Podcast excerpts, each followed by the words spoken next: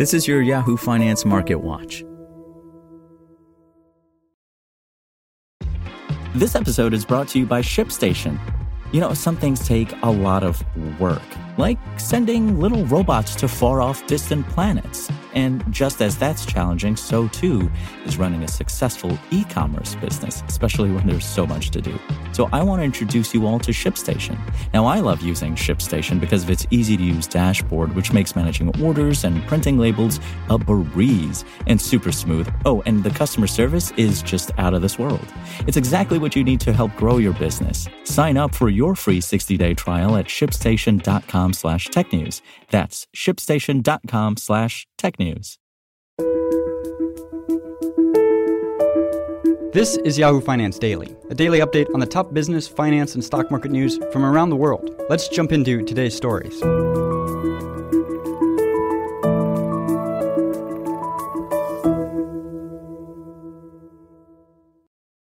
Stocks traded mixed on Wednesday with the S&P 500 and Dow ending higher as treasury yields steadied near multi-month highs. The Nasdaq ended a choppy session lower, erasing some gains from earlier in the session. The index had closed out Tuesday's regular session lower by 2.8%, posting its biggest drop since March.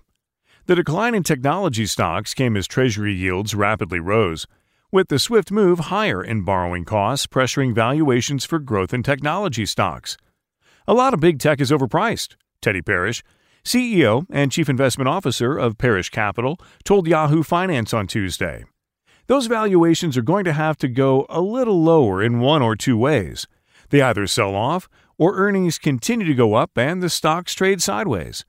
You can have a little of both, but to look at some of these larger tech companies that aren't growing nearly as fast as their PE or price to earnings multiples might imply, I think, that a lot of them are ahead of themselves. The yield on the benchmark 10 year note spiked to as much as 1.56%, or its highest level since June, before pulling back to just over 1.51% Wednesday morning. The 10 year yield has also risen markedly over a relatively short period of time gaining more than 16 basis points from its low from last Friday to its peak on Tuesday. Some strategists suggested the latest move lower on Tuesday may not spark a deeper drawdown or formal correction in the very near term. Cyclical sectors, including energy and industrials, outperformed, buoyed by rising commodity prices as heightened inflation expectations pushed up prices of everything from crude oil to cotton so far this week. I don't think it's the start of a correction necessarily, but certainly we've seen rotational corrections throughout the entirety of this year. Art Hogan, National Securities Corporation chief market strategist, told Yahoo Finance of Tuesday's market moves.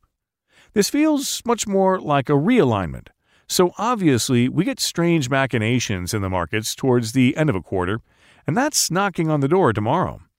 We certainly have enough of a basket of concerns in general about the future, whether it's inflation or how sticky that will be, the Fed's tapering and what that might mean towards earnings, and certainly what's going on in Washington and what they can and can't accomplish this week, he added.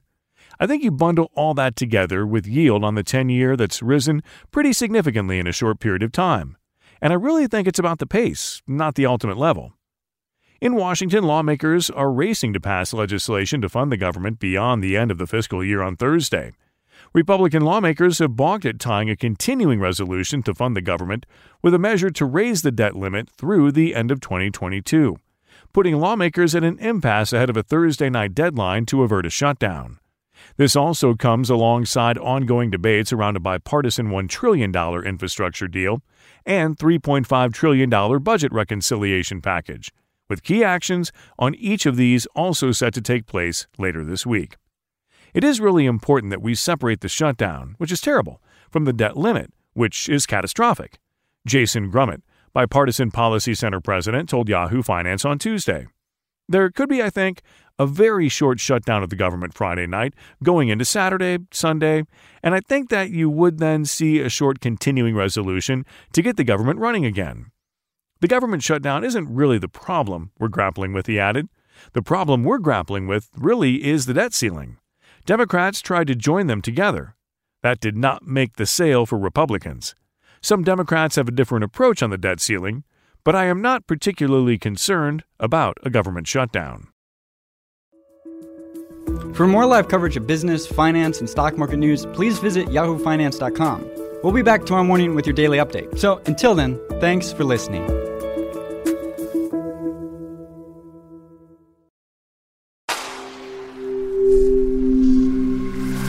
SpokenLayer. Want to learn how you can make smarter decisions with your money? Well, I've got the podcast for you. I'm Sean Pyles, and I host NerdWallet's Smart Money Podcast. Our show features our team of nerds, personal finance experts in credit cards, banking, investing, and more. And they'll help you make the most of your money while cutting through the clutter and misinformation in today's world of personal finance.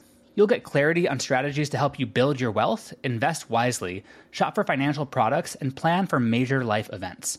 Listen to NerdWallet's Smart Money Podcast wherever you get your podcasts.